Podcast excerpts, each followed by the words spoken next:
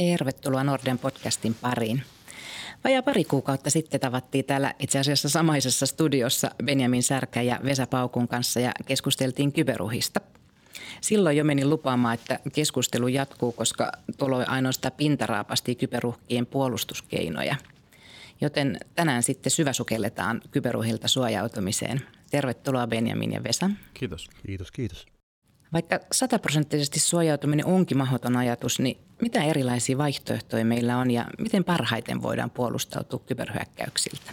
Jos, jos lähdetään ihan siitä, siitä että tota, se vanha dogma ikään kuin, tai se ajatus siitä, että se sataprosenttinen suojautuminen olisi mahdollista, niin romutetaan – niin kuin sä tuossa hienosti osasit, osasit pohjustaakin tämän homman, niin, niin tota, pitää lähteä miettimään sitä siltä kannalta, että mitkä ne on ne faktuaaliset tavat, miten ne hyökkäjät tekee, mitä ne ö, haluaa saavuttaa ja mitkä on ne niitä kiinnostavat jutut. Et, et se, ö, se, se hyökkäjä oli staattinen ja pystyisi toimimaan samalla tavalla kuin niin toistuvasti tai joka kerta, niin on on ehkä vähän, vähän utopia. Että se näkee jo ihan, ihan tästäkin, että nyt kun ollaan vähän joulun äärellä, niin alkaa tulla tämmöisiä huijausviestejä, jossa käytetään niin joulua tai pikkujoulukautta. Eli, eli toimitusjohtajalta tai joltain rahastohoitajalta tulee viestiä, että hei, et voisitko maksaa tämän varausmaksun, että me saadaan pikkujoulut järjestettyä. Tai alkoholin ähm, laskun tai varaukset tai tämän, tämän tyyppiset jutut. Että ne niin kuin selkeästi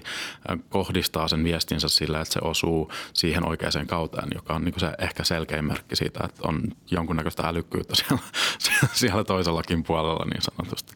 Mutta tota, se, sen lisäksi, että se hyökkäjä on dynaaminen, niin, niin sen puolustajankin pitää olla dynaaminen. Ja se puolustajan pitää pystyä hahmottamaan, että miten se voi mahdollisimman tehokkaasti hidastaa sitä hyökkäjää.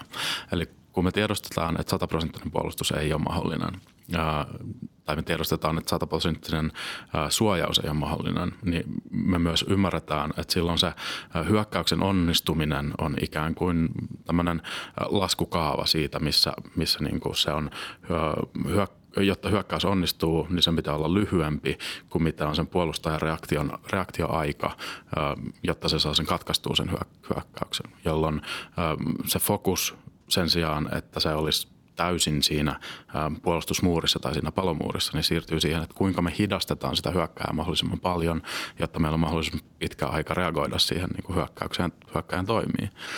Ja Tarkoitatko siis sitä, että, että niin ikään kuin hyväksytään se, että hyökkäyksiä tulee, mutta meidän pitää olla nopeampi nyt reagoimaan siihen, että, että on tullut, joku on tullut meille sisään meidän järjestelmiin? Juurikin näin. Eli, eli siis niin kuin, me halutaan halutaan niin kuin panostaa siihen havainnointikykyyn ja reaktiokykyyn, jolloin sen havainnon ja, sen reaktion kautta me saadaan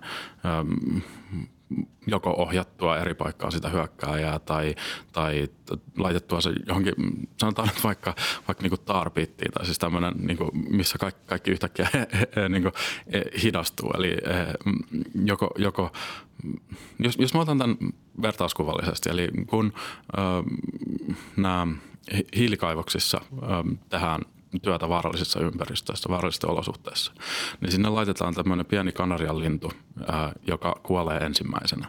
Eli, eli tota, heti kun se kuolee, niin hiilikaivostyöntekijät tietää, että nyt täällä on liian paljon niin kuin ongelmia tai liikaa myrkyllisiä kaasuja, meidän on lähettävä veke, koska me aletaan kuolee kohtaa niin kuin muuten itsekin. Ja se on semmoinen ennakkovaratusjärjestelmä. Vähän samalla tavalla tällaisia niin kuin känäreitä tai tämmöisiä känäritaukkeneita tai vastaavia pystytään laittaa sitten ihan niin kuin tietokoneympäristöihin tai, tai niin kuin ihan järjestelmiä, jotka on mm, tahallisesti tehty semmoiseksi, että niitä on tarkoituskin kuolla. Heti kun niihin edes koskee joku, niin se järjestelmä kuolee ja sitten siitä järjestelmän kuolemasta lähtee sitten signaali sinne puolustavalle porukalle ja tiedot siitä, että kuka siihen järjestelmään koski, jolloin voidaan alkaa selvittelemään, että minkä takia tämä, tähän niin kuin koskettiin, mitä tietoa meillä on tästä hyökkäystä, mihin muuhun se yrittää koskea, mitä muuta se tekee ja minkä näköiset oikeudet sillä on niin niihin järjestelmiin, missä se meidän kriittinen data on. Se tietty vaatii sen, että me tunnistetaan, mikä se meidän kriittinen data on, mutta niin kuin yleensä niin on aika hyvä kuva siitä, että mikä saattaisi olla arvokasta sillä yrityksellä ja mikä saattaisi olla arvokasta silloin myös sille hyökkääjälle. Ne on siinä mielessä ehkä helppo mieltää, että raha, raha on, on niin se obvious juttu, mutta sen lisäksi niin tietty luottamussuhteet ja muut tämmöiset jutut, jonka kautta voidaan sitten saada muilta rahaa tai pystytään muuten häiritsemään, niin, niin voi vaikuttaa. Tai joku intellectual property juttu tai joku tämän tyyppinen homma voisi tietty olla myös semmoinen aika selkeä. Onko nämä kanarianlinnut sitten, niin onko se siinä niin palomuurissa vai onko se itse siellä datassa sisällä? Se voi olla kummassakin, eli, eli niin kuin voi olla... Äh, ulkoverkkoon päin tai internettiin päin, niin voi olla vaikka väärennetty saitti, joka näyttää kehityssivulta. Ja sitten siellä kehityssivulla on erinäköisiä skriptejä tai ohjelmia tai muita tämmöisiä, jonka tota, ainoa käyttötarkoitus on, on se, että jos ne nähdään jossain sen kehityssivun ulkopuolella, niin me tiedetään, että joku pahantahtoinen on ottanut ne itselleen käyttöönsä ja yrittää tehdä niillä jotain. Siellä voi olla vaikka, en tiedä menneekö liian tekniseksi, mutta Honey Badger on, on tämmöinen open source-projekti, joka on JavaScript-pätkä, joka voidaan ajaa esimerkiksi tällaisella kehityssivulla. Ja se kertoo sen, sen selaimen geolokaation Googlen ton VLAN datan perusteella noin puolentoista metrin tarkkuudella. Eli silloin me tiedetään meidän hyökkäistä jo se, että mistä maasta ne tulee, minkälaisia selaimia ne käyttää, joka antaa meille sitten taas puolestaan sen tiedon, että mikä se käytti, se on siellä taustalla, minkä näköisiä niiden työkalut saattaa olla, onko niitä näkynyt jossain muualla, löytyykö sitä samaa tietoa jostain muualla. Ja sit mitä enemmän tietoa siitä hyökkäistä, hyökkääjästä on, niin sen paremmin me voidaan reagoida just siihen spesifiseen hyökkääjään. Ja jos me automatisoidaan tämä koko homma silleen, että kun joku tulee sinne meidän ulkoverkon kanarian sivulle tai kanarisivulle tai kehityssivulle tai feikkisivulle, niin, niin, niin tota, me blacklistataan se kaikissa meidän oikeissa tuotantosivuissa, eli sitten se ei enää pääse niihin käsiksi. Niin yhtäkkiä se hyökkäjän aika ää, tehdä asioita kasvaa huomattavasti ja meidän tieto siitä hyökkäjästä niin kuin siinä samalla, jolloin on helpompaa äh, käyttää ne rajalliset resurssit semmoisiin oikeiden asioiden tekemiseen. Okei, kiitoksia. Tämä oli hyvin selventävä esimerkki tuosta Kanarian linnun käytöstä ja myöskin näistä kehityssivujen käytöstä, että voidaan tehdä feikki sellaisia, Joo. joita ihmiset yrittää häkätä. Joo, ei siis itse asiassa niin, niin meillähän ei ole mitään, mitään velvollisuutta olla rehellisiä hyökkääjälle tai edes tehdä niiden työtä mitenkään helposti. Että, että niin kuin kaikki, mitä me keksitään vähän niin kuin niiden kiusaksi, niin on, on niin kuin hyväksi, hyväksi meille. Toki siinä niin kuin pitää löytää se tasapaino, että, että niin ei, ei, vahingossa mene sitten nämä tämmöiset, no ei se ehkä ole kiusantekoa, kun kuitenkin puhutaan niin kuin hyökkääjän hidastamisesta, mutta siis niin kuin, että se ei vaikuta asiakkaisiin tai muihin tämmöisiin juttuihin.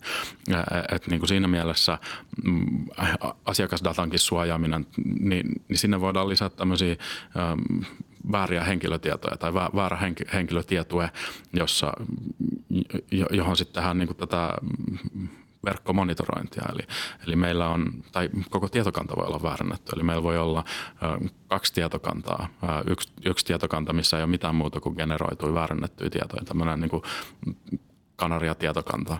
Ja sitten me monitoroidaan kaikkia niitä tietoja niin kuin internetissä millä tahansa monitorointityökalulla, joka, jonka tarkoituksena on sitten se, että heti jos me löydetään yksi hitti tähän niin kuin väärennettyyn tietokantaan, niin me saadaan tieto siitä, että joku on varastanut meidän tiedot.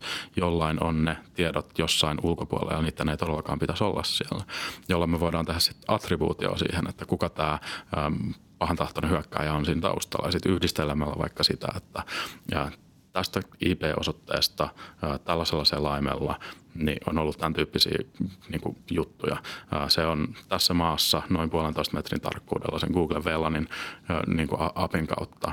Ja, ja sitten tähän, tällä foorumilla niin joku käyttää samaa selainta, se tulee samasta IP-osoitteesta ja se myy meidän tietokantaa. Me tiedään silloin aika varmuudella, että on hyvin suurella todennäköisyydellä se hyökkääjä, joka haluaa niin meiltä jotain tai joka on saanut meiltä jotain, jolloin se on sitten viranomaisellekin helpompi oikeasti tehdä jotain sille asialle, kun on niin kuin konkreettisia todisteita siitä, siitä että, että niin kuin mitä on tapahtunut, eikä pelkästään joku niin kuin satunnainen logimerkintä, joka voi tai ei, ei voi olla niin kuin merkittävä niin kuin sen, sen kannalta.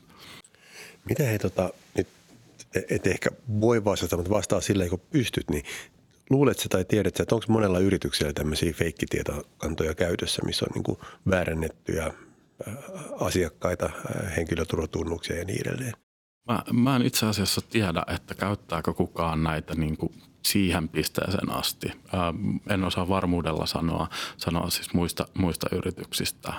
Sen mä tiedän, että on olemassa toimijoita, jotka tarjoavat tämän tyyppisiä palveluita ja niillä vaikuttaisi olevan ihan hyvät, hyvät niin kuin bisnekset, siis nyt noin niin kuin katsoo niiden markkinointibudjetteja ja muita, muita että niin kuin selkeästi markkina on, joka, joka var, varmasti sitten tarkoittaa, että näitä myös käytetään jossain siitä, että, että onko ne yritykset tai ne toimijat, joiden kanssa mä oon tekemisissä mm, ja missä määrin ne haluaa näitä käyttää, niin on vähän semmoinen, että mä en ehkä halua paljastaakaan sitä mm, julkisesti. Mm, että se vähän niin kuin defeats the purpose tämmöisistä sal- salakeinoista, mutta mut sitten samaan aikaan niin, niin tämä on aika uusi tapa ajatella tätä turvallisuutta. Tämä on, tää on niin kuin siinä mielessä on tosi tärkeää, että tämä jalkaantuu ja ihmiset alkaisi kokeilemaan, että mitä ne erinäköiset keinot on.